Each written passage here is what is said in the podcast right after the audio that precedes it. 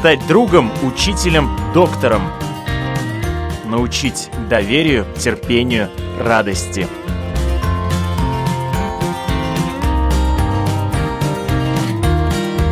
Школа для родителей на Латвийском радио 4.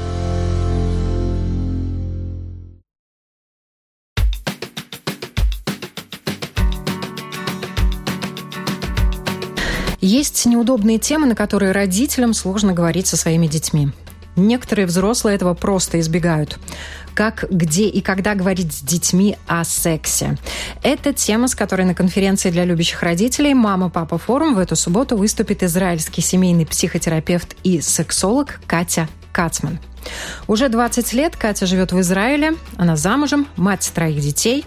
Более 10 лет работала в муниципальной службе и на станции семейного консультирования и психотерапии в Израиле.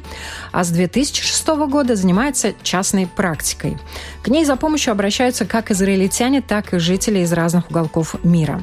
В интервью Латвийскому радио 4 Катя Кацман рассказала о некоторых проблемах и ситуациях полового воспитания, с которыми могут столкнуться родители, как на них правильно реагировать, с какими вопросами об интимной жизни чаще всего обращаются к взрослым детям.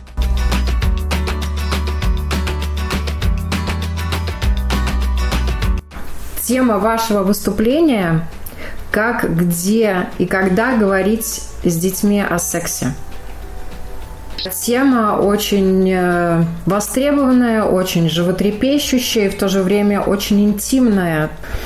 И тут, конечно, очень важно родителям иметь представление, так скажем, о том, как отвечать на вопросы, которые могут задать дети. И один из первых вопросов, который может поставить родителей в тупик, откуда берутся дети? Как лучше об этом рассказать ребенку? Вы знаете, это, наверное, даже уже будет не первый вопрос, а первый вообще вопрос, который может быть абсолютно невербальным, который придет от ребенка. Ведь он может прийти, что значит невербальный? Когда ребенок пришел и вербально выразил вопрос, откуда взялись дети, ну ок, нужно справиться с вопросом и с ответом.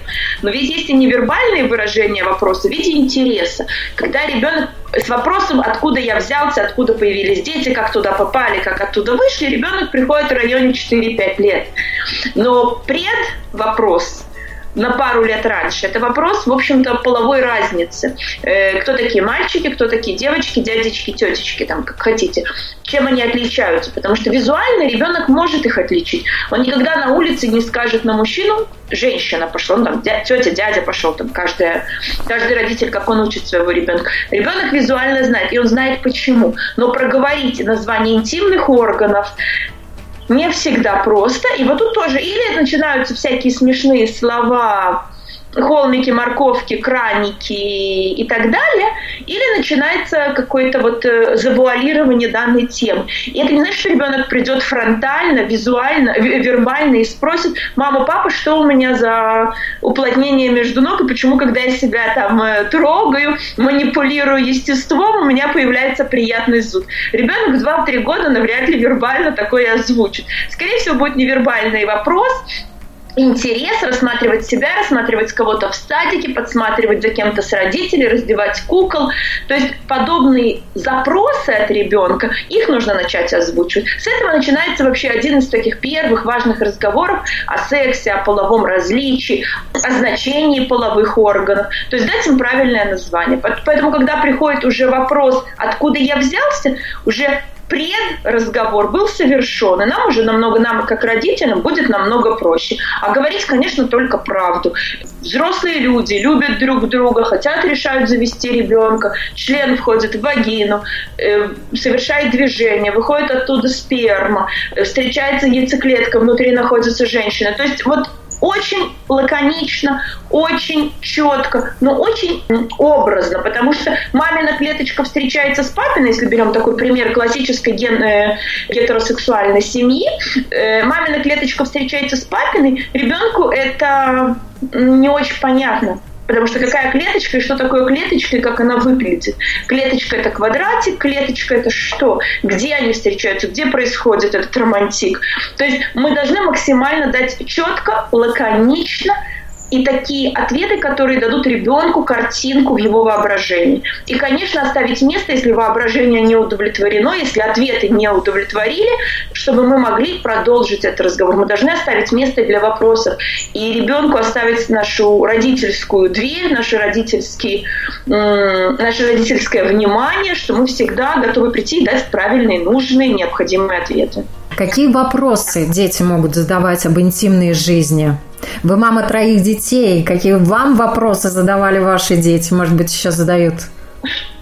Ну, это будет очень забавно, но мы разговаривали всегда и объясняли все, называли все органы, объясняли, откуда берутся дети, что это часть естественного процесса секса, что это приятно взрослым людям, что это форма выразить свою любовь и получить удовольствие. То есть это все было проговорено. Но когда у меня старшие детки, а потом с большим относительным перерывом мы забеременели третий. И я помню, мы сидели где-то за границей, в отпуске, на такой красивой веранде, там впереди у нас там была какая-то поездка в аквапарк, завтракали, и вдруг мои дети говорят, причем мне казалось, что еще не видно, и мы думали, вернемся с отпуска и скажем. Ну, вот как-то определили, что вот на каком-то там сроке надо говорить. Но тут мои дети, э, поскольку я уже там была в купальнике, вот там собиралась, они мне говорят, мама, как-то у тебя живот торчит, ты много плюшек ешь. Ну, и, в общем-то, была такая вот, знаете, мы говорим, нет, мы вот не плюшки, это не плюшки, и вот э, мы беременны, и у нас будет, значит, еще там братик, сестричка, и все. И моя старшая барышня в тот момент смотрит на меня и говорит, то есть вы с папой еще этим занимаетесь?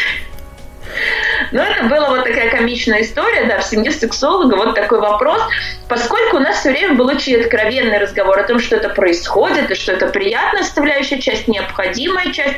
Ну, наверное, начала тот самый период, на тот момент, такой дифференциации от родителей, наша старшая барышня, и вот ей показалось, как процесс ее взросления, что мы остались где-то там в далеком прошлом, и наша сексуальная жизнь там же осталась в далеком прошлом. Поэтому она была очень искренне удивлена, что мама с папой еще этим занимаются.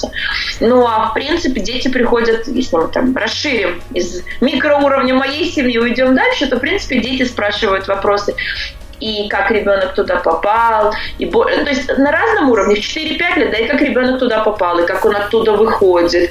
Ребенок постарше, который уже там знает, что такое секс, этот диалог открытый, больно это, приятно это, не стесняетесь ли вы. То есть насколько диалог откровенный в семье, ведь будут семьи, где тема табуированная, где ни одного вопроса никогда не прозвучит, а будут темы, где ребенок придет к родителям и скажет, у меня свидание, мне надо купить презервативы, я сам стесняюсь, или какие выбрать, или какой размер, да, презервативы тоже бывают с размерами. Я недавно поняла, что многие этого не знают. Вот. Э, то есть вот такие вещи. Все зависит от уровня принятия в семье темы не, демони, не демонизирование этой темы, а принятие ее и возможности вести откровенный диалог. А с какими проблемами могут столкнуться дети в будущем, если их родители вот действительно тему секса табуируют и э, всячески обходят стороной? О, это такая грустная тема. Это очень грустная тема, потому что в принципе, основной момент, с которым я сталкиваюсь в моей клинике, это действительно последствия накопленных, случившихся различных травм, э, впечатлений – табу, демонизации того, что шло с детства, или вот первые сексуальные опыты, которые были там, не очень удачные, а там может быть все что угодно, запрет на удовольствие, да, детям, которым не давали себя изучать, не давали анонировать там в детском или в подростковом возрасте, а наоборот всячески это наказывали, оскорбляли, обвиняли. Э, дети, которые не изучали вот себя, не понимают уровень своего удовольствия. Дети, чьи чувства отрицались, а отрицать чувства это даже не только про секс, это намного больше более глобальной, чьи чувства отрицались, не давалось права чувствовать, да, мне холодно или мне невкусно, или я не хочу чего-то делать, а в какой кружок мне идти, а где за ребенка все решалось, у ребенка не было права вообще послушать себя, свои желания, свой внутренний голос.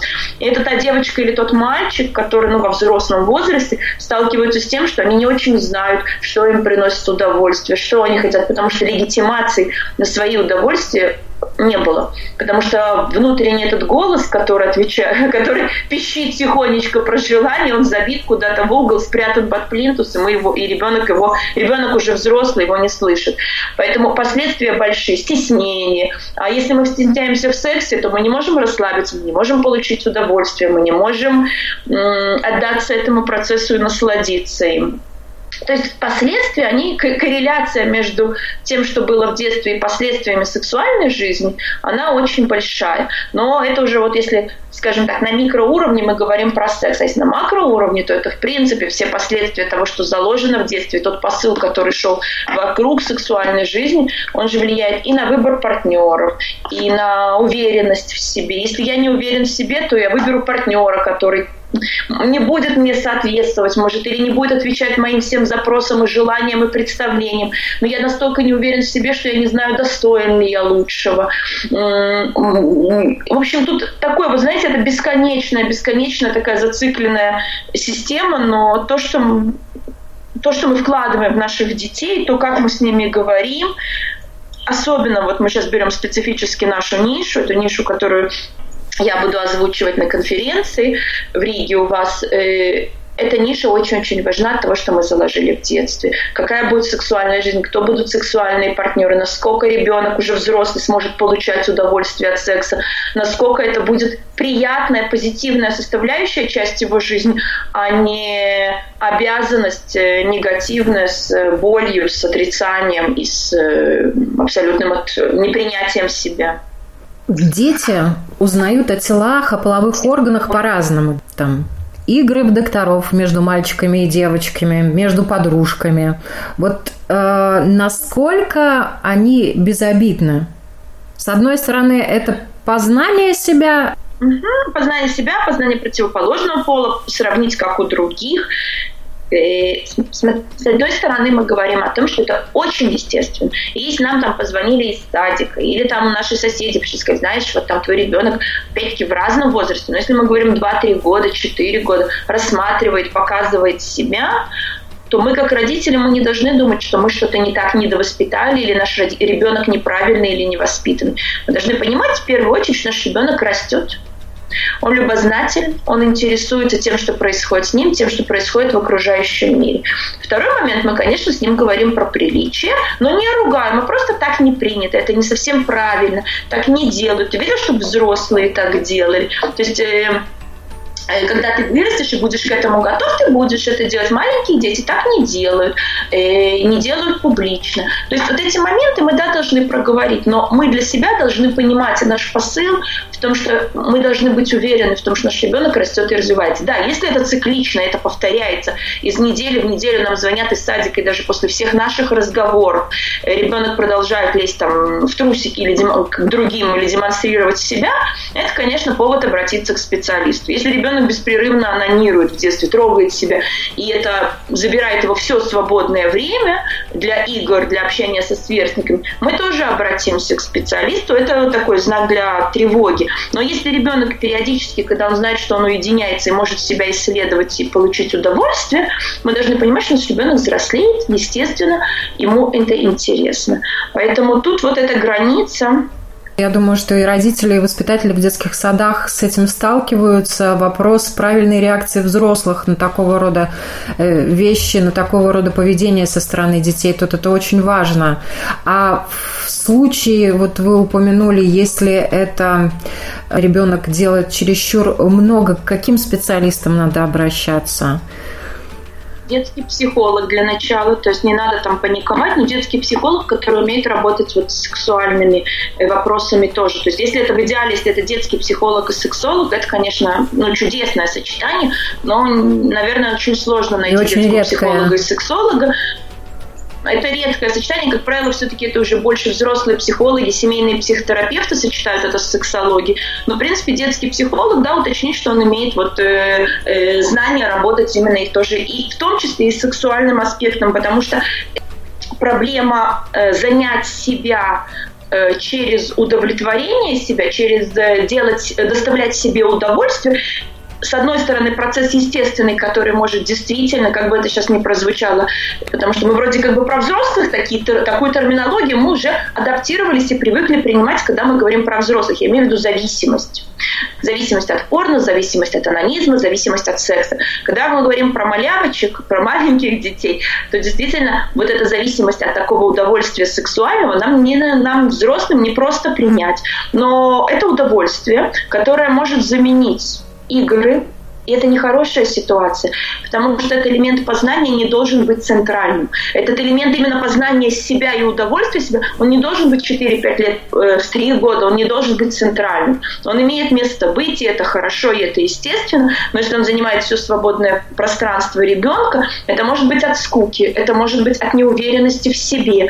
Э, у меня, допустим, на терапии была девочка, которая, вот она входила в такую панику немножко, когда ее приводили, ее родители приводили очень-очень-очень много кружков и пытались разнообразное, э, разностороннее развитие дать. И вот это каждый раз стресс приходить в новый коллектив, она немножко стрессовала. И вдруг они заметили, там где-то в середине сентября, вот учебный год начался, Вдруг они заметили, что она приходит на кружки, и она в какой-то момент забивается в угол, начинает вот себя трогать, свои гениталии.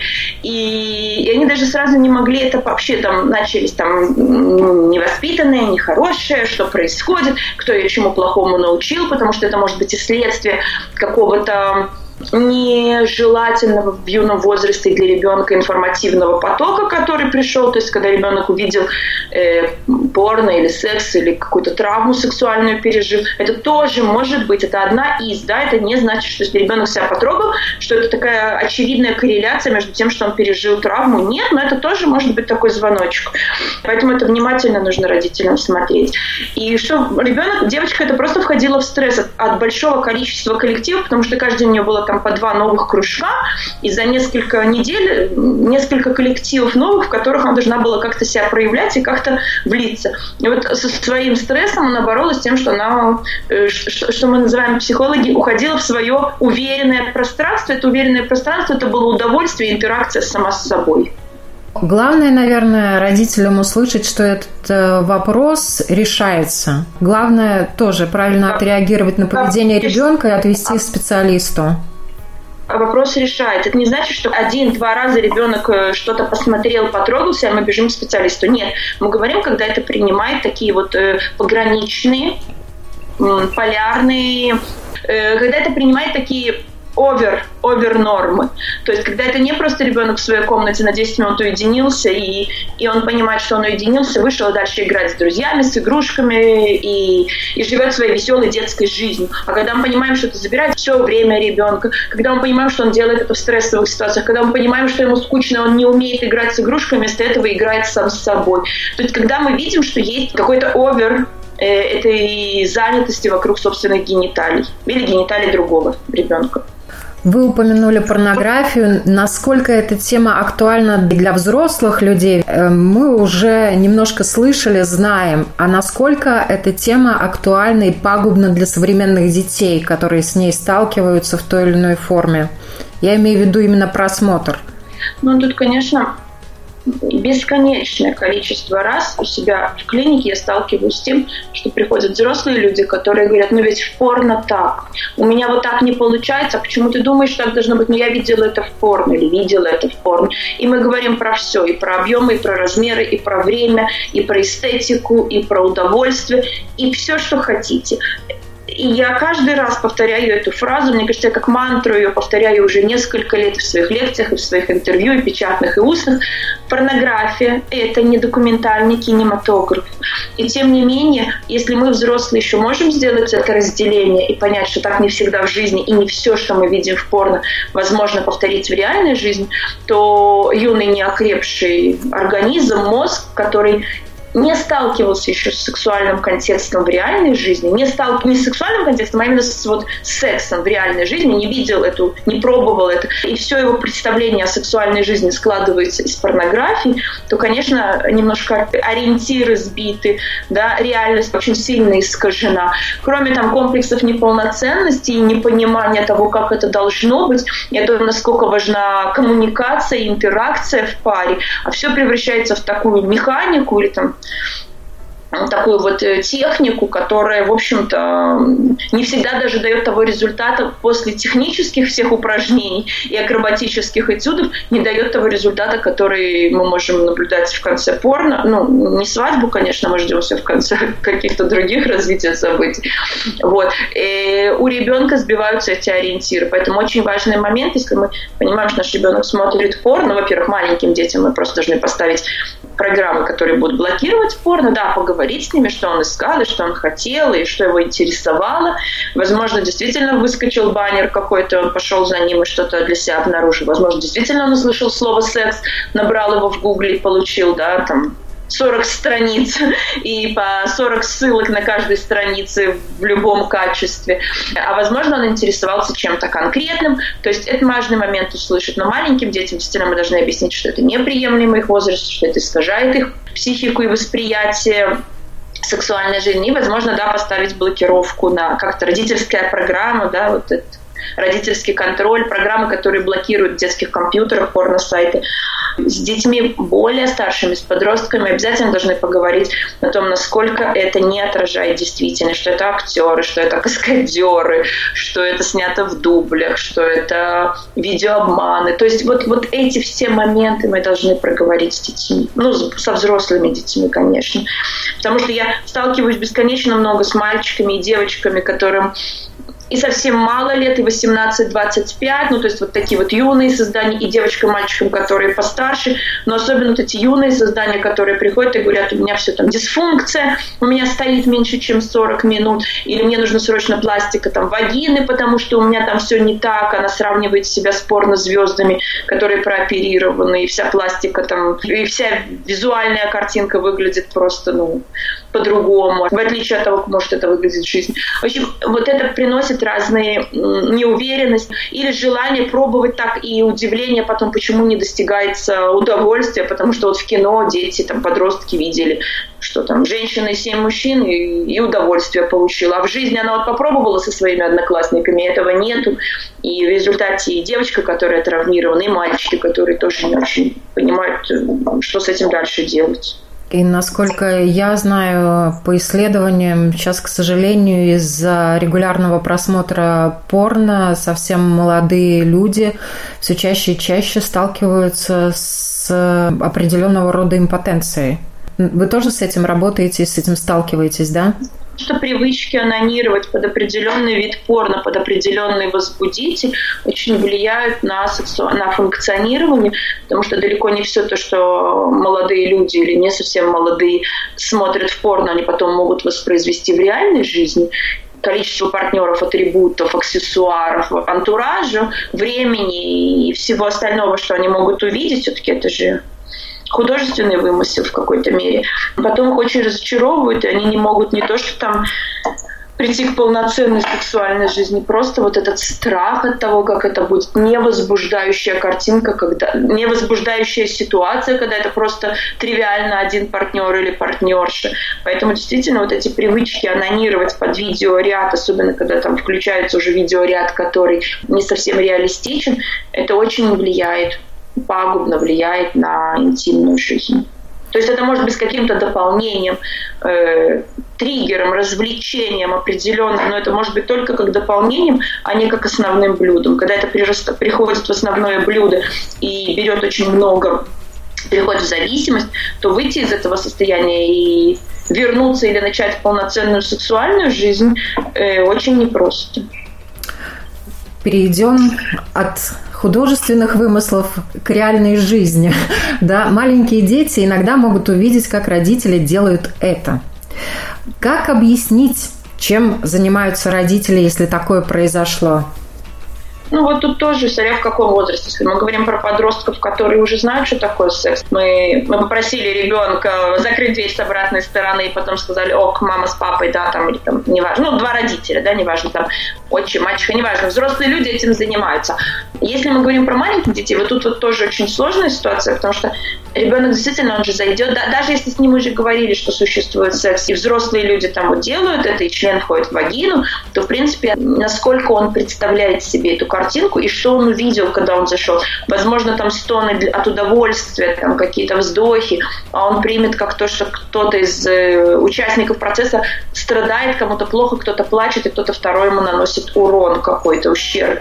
Поэтому здесь очень важно остановиться, конечно, в приличном относительно, да, я имею в виду не голым, конечно, выйти к ребенку, не выкинуть его, не, ну, не выгнать его, не, не ругать его, а побыть с ним, успокоить его, что все хорошо, что это...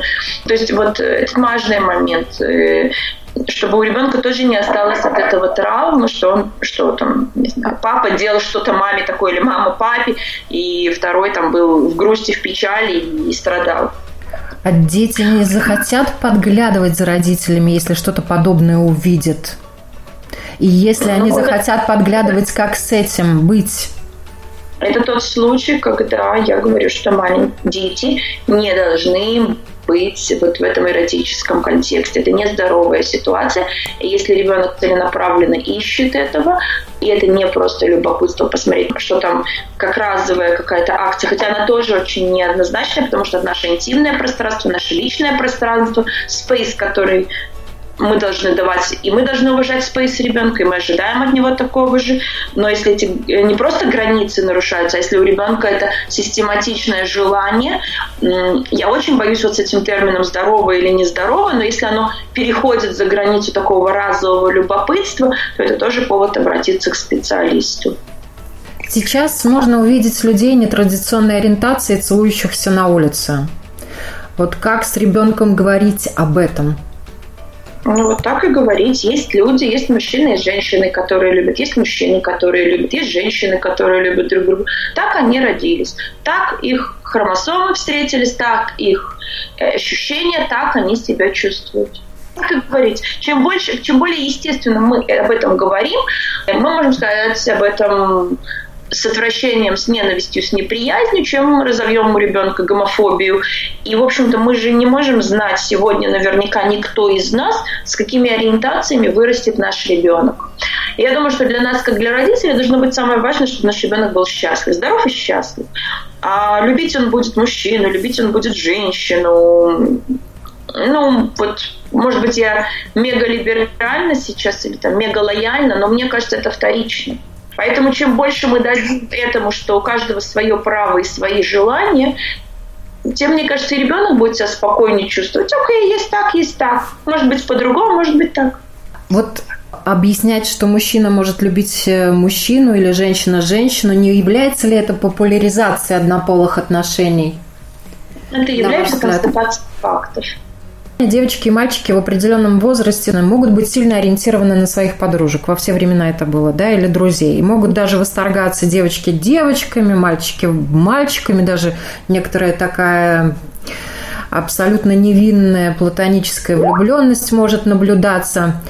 И э, сейчас сами подростки иногда заявляют и достаточно открыто, я не традиционной ориентации, и в какой-то степени этот тренд сами подростки говорят о том, что это модно. Вы как сексолог с подобным явлением сталкивались? Сталкиваетесь? Да. Да, порой это действительно такой подростковый бум, подростковое желание и привлечь к себе внимание, и что мы называем перерезать пуповину, да, сделать процесс индивидуализации и дифференциации от родителей, от э, родителя и это такой своего рода вызов, это тоже своего показать свою вот такую бум, да, категоричность. Ты мне говоришь нет, там не курить, я попробую курить. Ты мне говоришь прийти в 10, я приду в 10 30. И вот это бесконечное такое, и это тоже момент такой, может быть, сделать, ой, у нас на иврите есть очень красивое слово «давка», сделать именно сделать вопреки.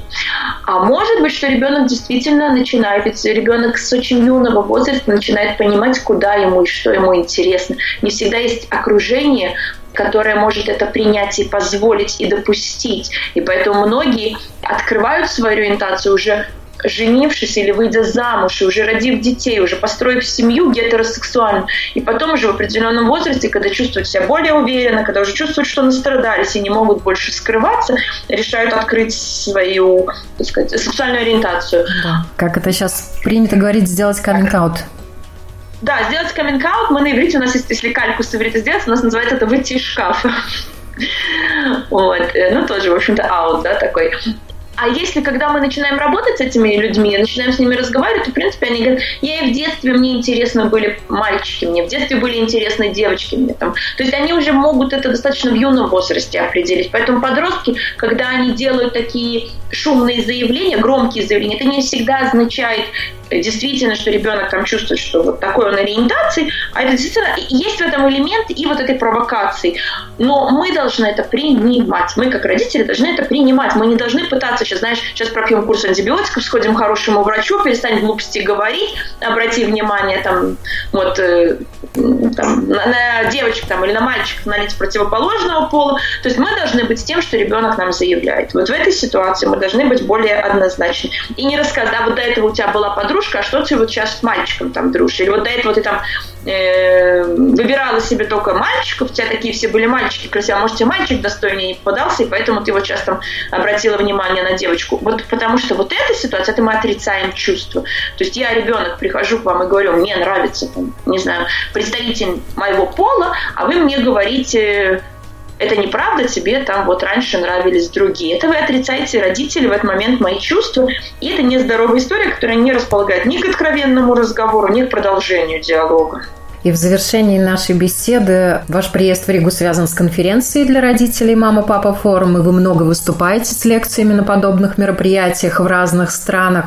Вот основные запросы от родителей, что они хотят знать о детях, их слабые места, в чем они не уверены – ой, родители, вот, знаете, даже не, не назвать органы интимные, то, что я говорю, не, не рассказать, откуда берутся дети, потому что многие просто проскакивают этот момент, ну вот как-нибудь сами там разберутся, узнают многие родители панически боятся вообще первых сексуальных э, опытов, экспериментов своих детей. А как быть, а что, а, а что объяснить, а что сказать, а куда дети пойдут, а ждать ли там до какого-то возраста, а покупать ли презервативы. То есть вот вокруг начала сексуальной жизни даже меньше родителей пока не послушают лекцию, ну, неважно, мою, другого сексолога, пока не задумываются, меньше переживают и беспокоятся о чувствах детей в тот момент, что это первая любовь, там, первая страсть, первые там отношения, а больше обеспокоены вот именно первыми такими сексуальными шагами и experience ами вот э, в мире секса.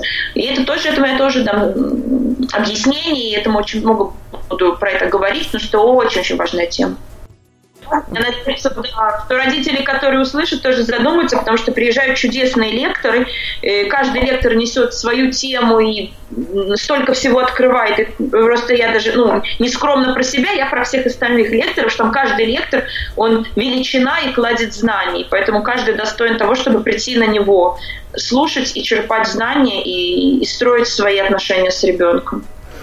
Да, нам, родителям, наверное, надо признаться себе и подумать, в чем себя развивать, чтобы быть главным источником информации для своих детей. Спасибо вам огромное за то, что были с нами. До встречи в Риге. Всего доброго. Всего доброго. До свидания.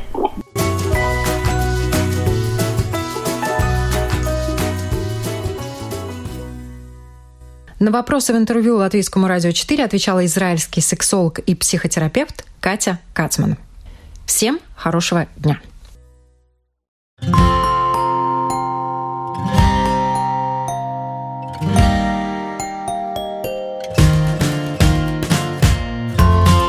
Стать другом, учителем, доктором. Научить доверию, терпению, радости –